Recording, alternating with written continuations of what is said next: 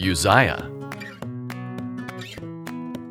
Uzziah was 16 years old when he became king and served for 52 years. God gave him great success because he followed the Lord and wanted to please him. He defeated the enemies of Judah and was known far and wide as a powerful king. He restored Jerusalem and strengthened the other cities of Judah. One day, King Uzziah was feeling proud of his accomplishments and his dedication to God he decided to go into the temple and burn the incense himself instead of letting a priest do it. The high priest suddenly realized what he was about to do. He got 80 other priests and went into the temple so they could stop the king from doing this. King Uzziah, this is wrong. God made it clear that only a descendant of Aaron is allowed to offer incense to the Lord.